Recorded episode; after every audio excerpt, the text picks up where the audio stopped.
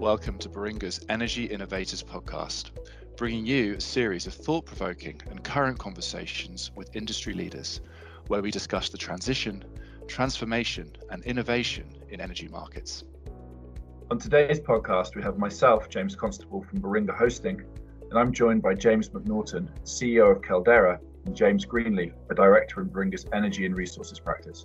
Our conversation is focused on the challenges facing the decarbonisation of UK housing stock, the technology solutions available to do this, and a discussion about some of the policy and market challenges to accelerate the decarbonisation of heat in the UK. Enjoy the podcast. All right, welcome to the podcast. We're very lucky today. We've got three Jameses on the podcast today. James Macnaghten from Caldera, James Greenleaf from Baringa, and myself, James Constable. So first of all, apologies for the multiple Jameses. You're very fortunate to have James Macnaghten, the CEO of Caldera, with us today. Super exciting startup in a really exciting space. James, could you just give us an overview of yourself, because I think you've got a particularly interesting background, and also Caldera.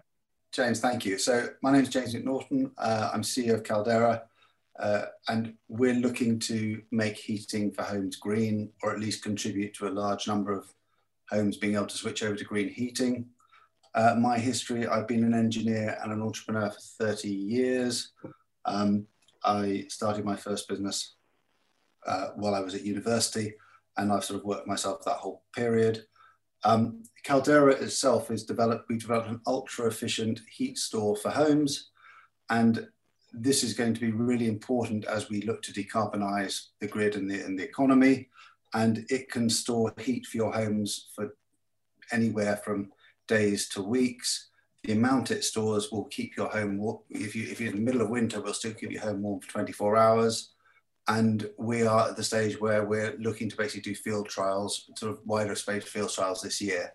So just to sort of step back, the UK has got this massive challenge that we want to decarbonise our economy within 30 years. 5% of the housing stock is low carbon heating at the moment. So we've got 95% to do, it's about 1 million homes a year.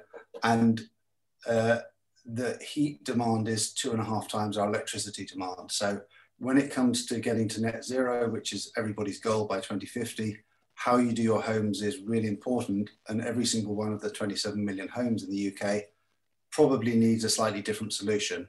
So heating, from our perspective, is the tricky solution, and being able to store heat when the renewables are generating to use it later is one of the key elements that will help manage the grid of the future.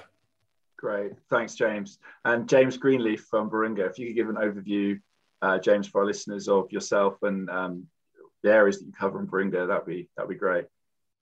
Great, thanks, James. So James Greenleaf, I'm a director in the energy markets and analytics practice at Baringa. I've been with Baringa for around 10 years. My focus is primarily on what we call sort of energy transition, so trying to understand the implications for the economics, sort of technology and business models across buildings and heat, and also other sectors such as power and transport. And particularly on the heat side, been involved in a sort of wide range of building heat decarbonisation pathway studies for a mix of clients across UK government with BEIS, Vattenfall, National Grid, and Energy System Catapult, and looking at quite a wide range of different sort of heating decarbonisation options, from efficiency measures through electrification to hydrogen and district heating. Right. So let's get into a bit of context on the market and what's going on. Guys, do one of you want to pick up and give a view of what's going on in the decarbonisation of heat in the UK? Okay, so I would say there is, at the moment, there's definitely concern about how we decarbonise our housing stock in an affordable manner. There are probably three leading strands of sort of government policy. One is around fitting heat pumps to home and electrifying heating. Second one is around retrofitting homes to reduce the energy consumption. And the third one is around potentially using hydrogen, which can be generated from renewables and then fed through the gas grid, allowing homes that are using gas boilers to continue to use gas. And to put it in context, your home might use in winter, a sort of 4-bedroom house might use 12 kilowatt hours of electricity. It might use the same amount of energy for heating hot water. And then on a cold day, you might use 100 kilowatt hours of energy for heating your home. So what you see is that the demand for energy, and in particular for heat in the winter, is much, much greater than the demand for electricity. And the question is, how do we manage that at the lowest cost? Yeah, and I suppose just building on that as well, I mean, thinking about what's happened over the sort of last 5-10 years, it's definitely the case that decarbonisation in heat and buildings is lagging behind developments that we've seen, particularly on the power side, and also to let's just get the transport side as well. Despite there being quite a sort of diverse mix of policy and incentives and regulations that have evolved over the years, quite a complicated landscape. And I guess the challenge now is we need to move further and faster within buildings. And how do we do that in a sort of coordinated way? And as James says, trying to do it in a way that allows us to transition at lowest cost while solving some of these other issues, so particularly fuel poverty and distributional challenges, which are probably more acute than the buildings and heat side compared to some of the other sectors. Fully agree with that. And then you run into the other problem that we have, you know, there's a few easy wins that we're not doing in the heat sector, and there are some things that are not helping. So EPCs, which everybody needs to get hold of for their homes when they want to rent them out or buy and sell them, so energy performance certificates, they're really related much more to a cost of heating rather than a carbon footprint. SAP ratings are quite regressive, so the SAP is another form of energy efficiency measures where we use things like, where they use numbers for electricity that probably are more reflective of where we were 5 years ago, and certainly not reflective where we are in 10 years' time, when electricity will almost be fully decarbonised. It won't be far away. So those things are not helping the market. And then on top of that, there's a lot of confusing policy from government. So there's no long-term plan that people are prepared to invest in. So the Green Home Grants hasn't really succeeded because people couldn't get hold of, people didn't understand it. So I think if you're going to look at tackling homes, there needs to be a long-term framework, and you need that long-term framework to get installers, suppliers, people that can come in and do work, to actually have the confidence to go and fill in all the forms and do the paperwork. I mean, nobody wants to register if they have to, you know, if they got a whole lot of business, then a year later it all disappears and they've just, you know, they've got catalogues of paperwork. So I don't know, what do you think, James? I mean, isn't that been one of the problems, the stop-start nature? Absolutely. I think just the additional complexity on the building heat side, even as you say, there are sort of quick wins and schemes in place, but they haven't been made easy enough to access for consumers, let alone before we get to some of the more challenging longer term issues. And this, I've got anecdotal evidence. My neighbour across the road, I can look across and see, I can see his electric vehicle, I can see his solar panels. So he's navigated the processes for applying for those, getting the subsidy support in place. And he's trying to do the same thing now to get a heat pump plus some additional insulation, and having to firefight his way through 3 or 4 different sort of schemes and sets of paperwork. And he's into that. That's his thing. He loves trying to unpick it, but he's finding it hard enough. So trying to do that for your sort of average homeowner is probably going to be beyond them. So I think there are a number of different things to think about as we go forward. There's sort of how do we finesse and refine the way people access the schemes now to make them as friendly and accessible as possible to consumers, and then think about some of the longer term issues. It's interesting you guys say that. It sounds like, you know, supply chain concerns from your end, James, from Caldera, but then also the actual customer access, right, to these schemes and understanding and breaking these things down so people can actually engage them. But isn't there also quite a significant piece here on the economics and the counterfactual that you're competing with when you're electrifying heat? I mean, I think so, absolutely. But I think it's one of the challenges for a consumer to get their head around it. So at the moment, energy bills are a relatively small proportion of their total expenditure. This is going to increase in the future, but everybody thinks about it in terms of the units of gas or electricity purchase. You don't tend to think about the cost of the kit, the gas boiler, because it comes along so infrequently. And then looking into the future, you've got effectively a whole house retrofit problem. I need to think about the all-in costs of the efficiency measures, the capex of the heating system, the fuel, all of which look different for different solutions and will change over time. And how do you get a consumer to find the information to make a sort of apples for apples comparison and in a way that they trust? And it means that some sort of newer technologies, for example, that might look particularly favourable when viewed in the sort of whole house way, don't look that favourable when you've got that sort of generic comparison against what we do today. Yes, and I've had conversations with people who want to go green, and they keep saying, you know, I was offered a heat pump, and he said, I just think I'm going to replace my boiler. It's, you know, I've got a gas boiler. I just think I'm going to replace gas boiler. You know, it's £25,000. It's, you know, and it's not. So no, that is a very. So one of the issues is around perceived cost, and 95% of homes in the UK are on gas. I think is the correct number. Isn't it, James? Correct. That's correct. So gas is effectively subsidised. I think we're going to talk about. Well, we could talk about it now. I mean, gas versus electricity. There are hidden subsidies for gas, and there are hidden penalties for electricity. So, when you compare the two fuels together, it's from a cost perspective, it's a no-brainer to stay with gas at the moment.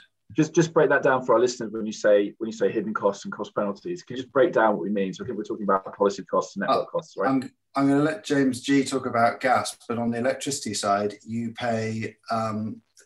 From your bill, you pay around 40, probably about 20% is for social charges. So this is to pay for the solar panels and wind farms that have already been built. So the aim was to subsidise green technologies. And then as electricity is now almost the cleanest fuel, I think this last year it switched over. So on average, heating with electricity is now, even if it's direct, it produces less CO2 than heating with natural gas. And it's only going to drop. So we know it's going to drop over the next 10 years massively. So you have this, but at the same time, it's being taxed to pay for these green measures. So you get the slight irony, which is this is the cleanest fuel, and yet it's having all these taxes levied onto it, none of which are applied to natural gas. And then the second aspect is the network charges often don't reflect the value of what you're using. But I think we'll talk about that one a little bit later. And on the gas stack, James G, do you want to just talk about how it's, in a sense, why it's so hard to compete against? No, exactly. And as you say, that you're around 20% on the electricity side, and the retail tariff is to recover the cost of these other green and social schemes. I think the equivalent on the gas side is sort of like less than 5%. You can find the sort of the Ofgem typical breakdowns. So you have a challenge in that it's hard enough to get that all in view of the economics of different competing options. Even if you could get that, the current policy landscape is somewhat skewing you away from that economic optimum in the first place. I mean, it might be worth, I guess, just because you mentioned at the start, James M, one of the sort of the key issues around building heat and the market segmentation, trying to understand what are the most appropriate technologies for the different building types. I guess to sort of understand that in a bit more detail. So, okay, so you've got in the UK we have old housing stock, so about a quarter of our homes, roughly 7 of our 27 million homes, were built before 1930. They have solid walls, and if you've lived in a home with solid walls, you will know that they are generally quite cold. They are difficult to insulate. You bought your home because it was nice and it looked beautiful and it had old bricks on the outside, so you don't want to put any insulation on the outside, and it's not very big, because our homes are not very big, so you certainly don't want to put any insulation on the inside because you can lose 5 or 6% of the size of your property. So you end up with these homes being really hard to tackle. Newer homes are, where you can do cavity wall insulation, loft insulation, they're easier to tackle. And we've done about 70% of them for cavity wall and loft insulation. In terms of homes with solid walls, we've done less than 10%, and everybody has avoided them. And the reason reason we think is that because it doesn't make economic sense. So if you did a retrofit to reduce your energy consumption and you spread the cost of that, the home improvement, so let's say you did do solid wall insulation, you put a double glazing in, you put some underfloor heating in because you wanted to run a heat pump, and you put some insulation in with that as well. And you find that the energy cost over, the saved energy over 20 years is 20p a kilowatt hour. And you're going, but I can buy, my gas bill is 5p a kilowatt hour. Why am I paying 20p to save a unit? And then when you work it out on the terms of the carbon savings, you get a sort of carbon price anywhere between 150 and £1,000 a tonne. And the current carbon price the government sets is £20 a tonne. Now, I will caveat that, which is that, you know, without a doubt, living in a warm, well-insulated home has health benefits. People tend to get less ill, and often in poorly insulated homes, the reality is people simply don't heat them as much as they want to because it's too expensive. So, you know, there are definitely benefits to insulating properties where it makes sense, but there are some properties where you look at and go, we shouldn't try and tackle them with insulation because they're just, the starting point is wrong. The one area that drives, you know, that I find very, so it drives me crazy, I find very difficult, is that we're not building new houses to passive house standards. It's the easiest win. You know, I haven't, you know, I've been given numbers, and I suspect they're roughly in the right ballpark, which is that to build a modern home to a passive house standard adds about £5,000. The day you finish it, it's £20,000 to do that as a retrofit. That would seem to me about the right ratio. It's always easier to do things when you're building them and you're putting it up in stages. So for me, new homes, and we build 150 to 200,000 a year, they should all be being built to this. We shouldn't be, we're currently adding to the problem when we could actually have one of the cheap areas we could actually be fixing it. We're adding to the problem every year faster than we're actually resolving it. No, I totally agree on that. I think I'm coming back to later on the discussion around the role of things like minimum standards in enforcing change appropriately, particularly for new build, but also for existing. I guess just come back to your point on the economics, I suppose, just to illustrate the scale. I mean, the easy wins, you were talking about the cavity wall loft insulation, that might be, you know, a few £100, obviously, plus the hassle of having to empty the loft, whereas solid wall insulation, you might be talking about closer to £10,000. There's definitely a point where it makes sense to just make your heating system larger and not worry about putting in so much insulation. But given the diversity, as you say, across the UK buildings, you've got a huge sliding scale from large, very old, very inefficient buildings that are hard to retrofit through the efficiency to smaller buildings, which you can do that. And that dramatically changes the economics of the sort of optimal heating solutions. So you want to put the sort of the heat pumps in the small, well-insulated buildings. Maybe you have district heating for some of the larger, more inefficient properties, but then only in areas where you've got sort of quite high heat density, the buildings are clustered close together. But then you think about, well, what do I do for my off-gas grid buildings? Because they tend to be larger and more efficient. So you don't necessarily have that, you know, heat network option. So do you have a view about some of the sort of optimal solutions in the different properties? We are focused particularly on off-gas grid properties. Hydrogen is simply not a solution, and most off-gas grid properties on average are older, larger and less well insulated than those on the gas grid. And we are, our sort of basis or our view is that we're looking for zero carbon economy, not a low energy economy. If a home is heated with renewable energy and it uses more energy than it would do, for example, if it's fitted a heat pump, and they're both zero carbon, so what? That is, we're off to zero carbon. And people, if it's a cheaper route to zero carbon by insulating, we say you should insulate. But we think for many homes, actually the best solution and the least disruptive solution would be to fit something like our heat battery. So, and that's a very clear market we're targeting. We're not targeting on gas grid homes because gas is so hard to compete against. And we're unsure what direction policy will take. So, hydrogen is what is being pushed. There are quite a lot of technical and economic concerns about hydrogen for heating, but definitely these homes in the countryside. There's 3 million homes in the UK, well, so about 3.7 million that are not on the gas grid, and in terms of using oil or heating oil or LPG, it's about 1.2 million.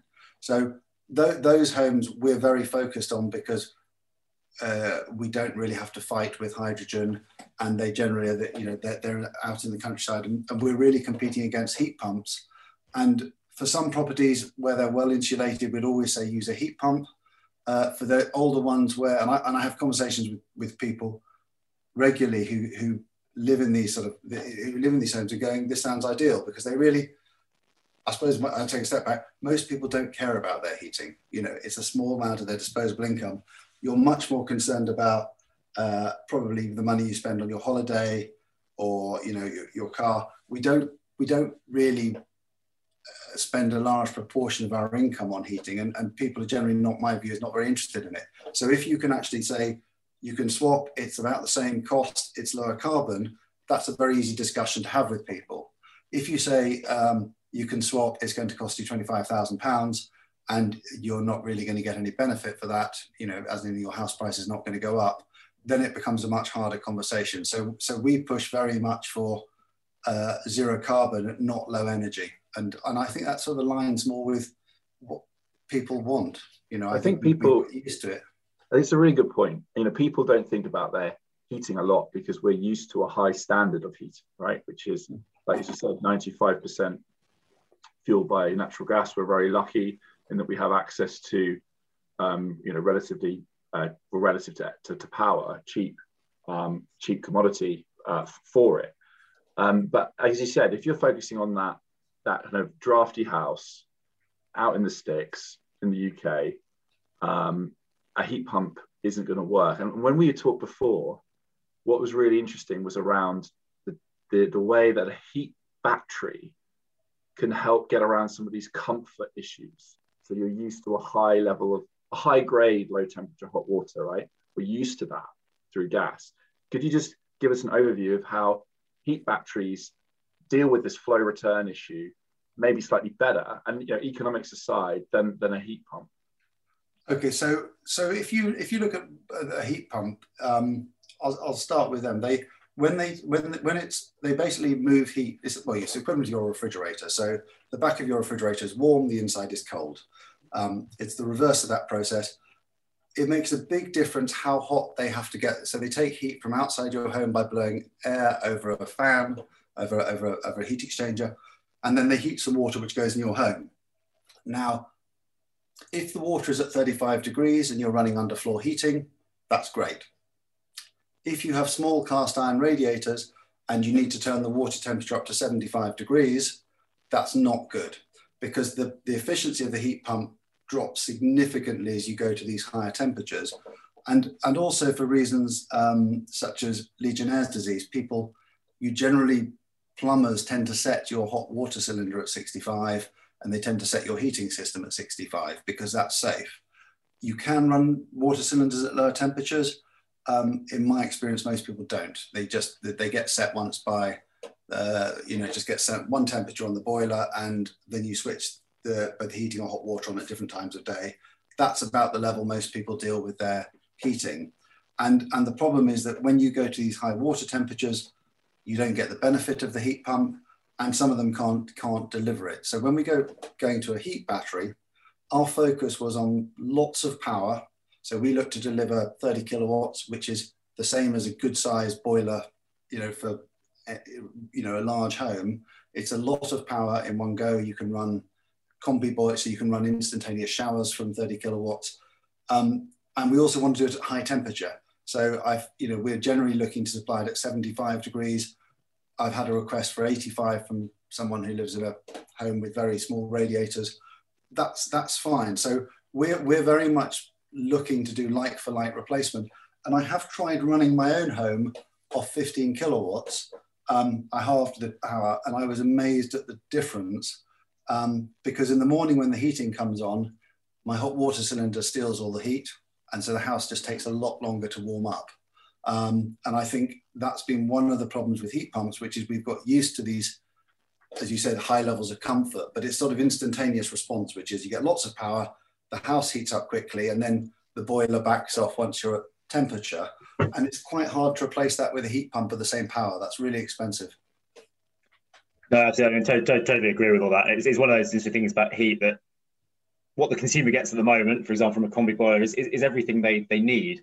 There's no sort of plus point from low carbon heating. Even on the electric vehicle side, there was something sort of aspirational about having an electric vehicle as a car. It just doesn't really exist.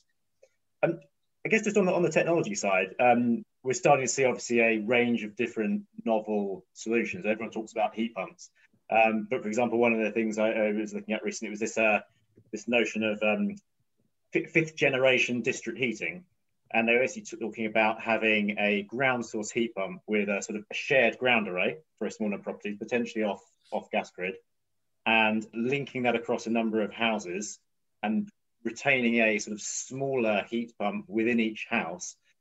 But you know, by accessing that shared ground array, it means they can access a more stable temperature, and it's more efficient to then uprate to the higher level temperatures that you were talking about are needed for some of these properties.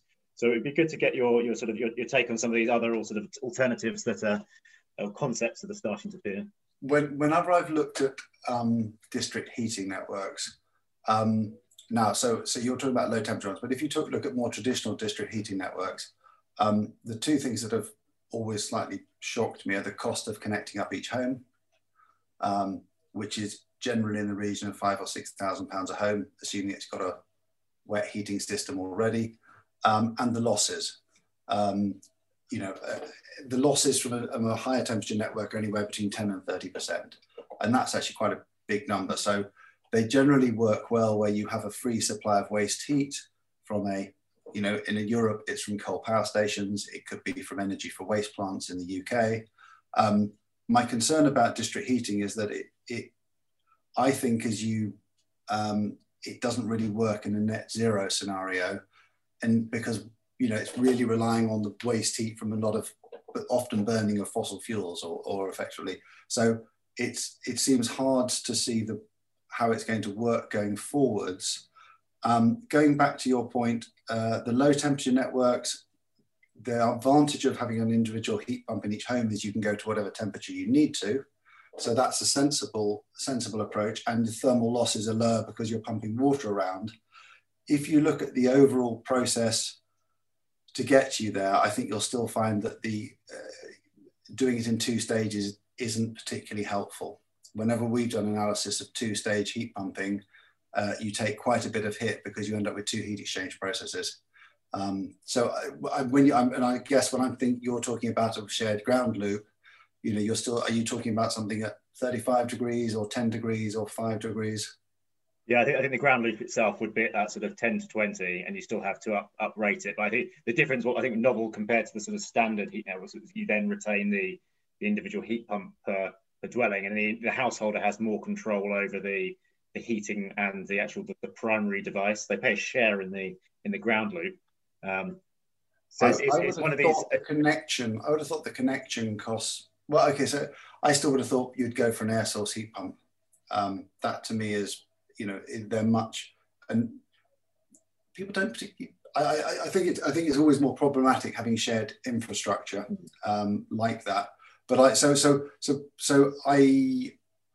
it doesn't feel like a no-brainer. You know, people are doing shared ground loops. People are doing cold or medium temperature district heating.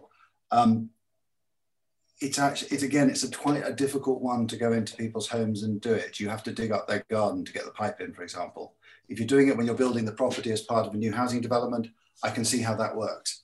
I sort of think with a lot of what we're doing, though, is we're moving towards, it might be worth talking about the electrification of everything. So, you know, our view is that offshore wind now is there's a few things that people may not be aware. So offshore wind is now generating electricity at 4 and 5p. And the new generation of turbines coming online are on most of the time. They're looking at capacity factors of about 60%, which means almost at every point in the year they are generating something.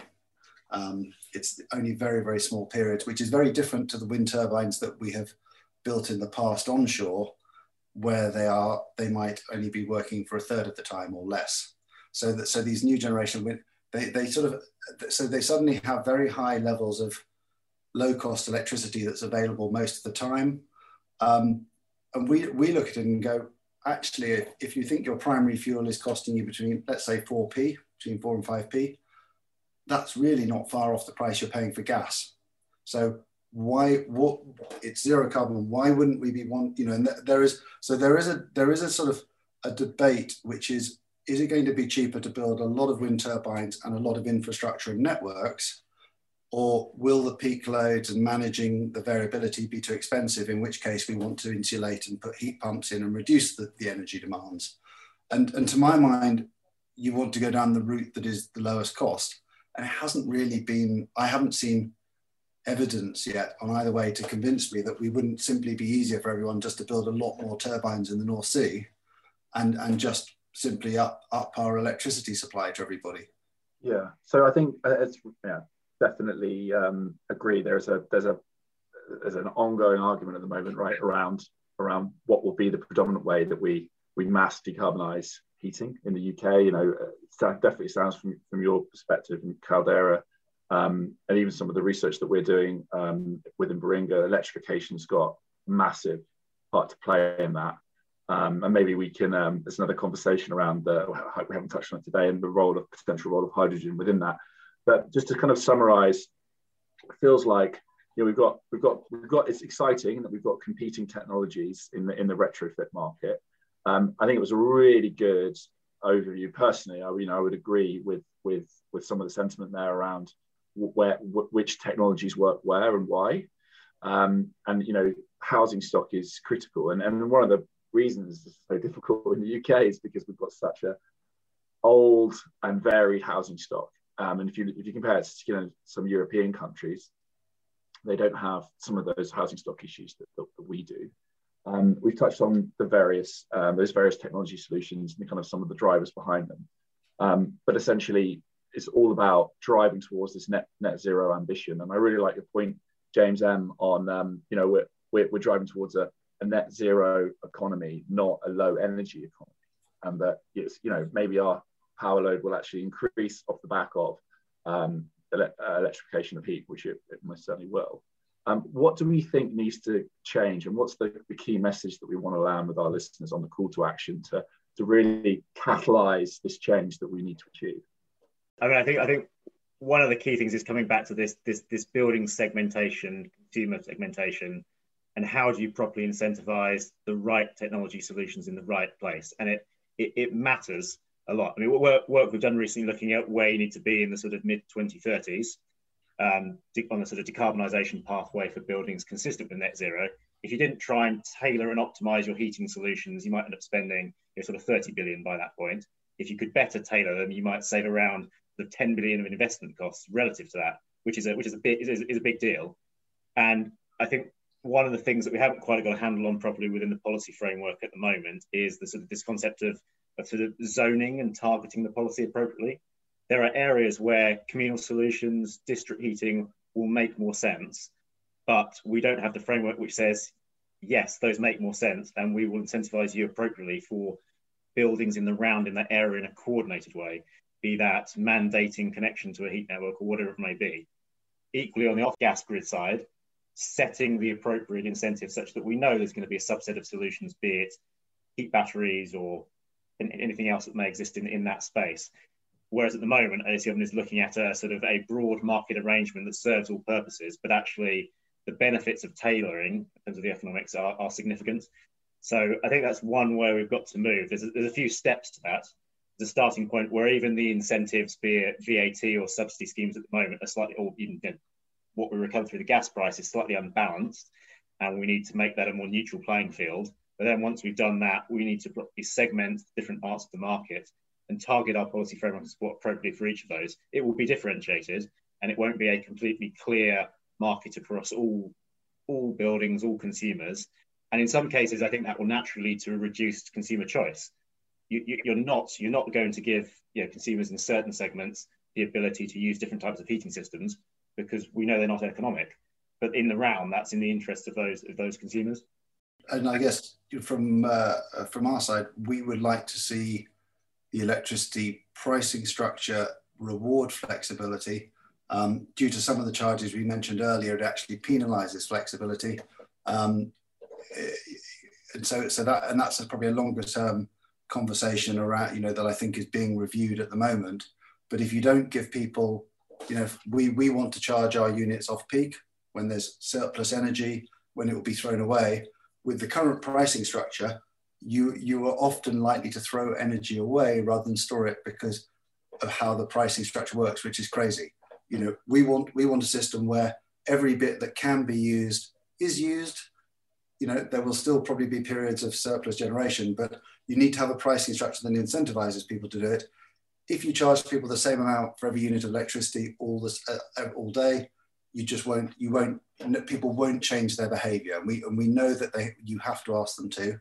And then there's a second call to arms I would have with around the distribution, upgrading the grid, and that it probably needs to be tackled by the distribution companies in a sort of Marshall Plan-esque manner, which is not in a piecemeal approach, but potentially the government needs to look at going in and doing an entire street at a time rather than one house at a time with upgrading if you're putting electric vehicles in. And to me, that would be a, you know, it's always cheaper to do, you know, an entire street or an entire community in one go than it is to do them one at a time. Great, great. That was a really interesting, insightful conversation that I'm sure many people will find very helpful to unpack what is quite a complex and pretty innovative area. I think it's a space that we're going to see much more interest in over the coming years. So thank you both. Thank you for listening to today's podcast. Please hit the subscribe button to keep up to date with our latest podcast releases and hear more from Baringa and our energy innovators.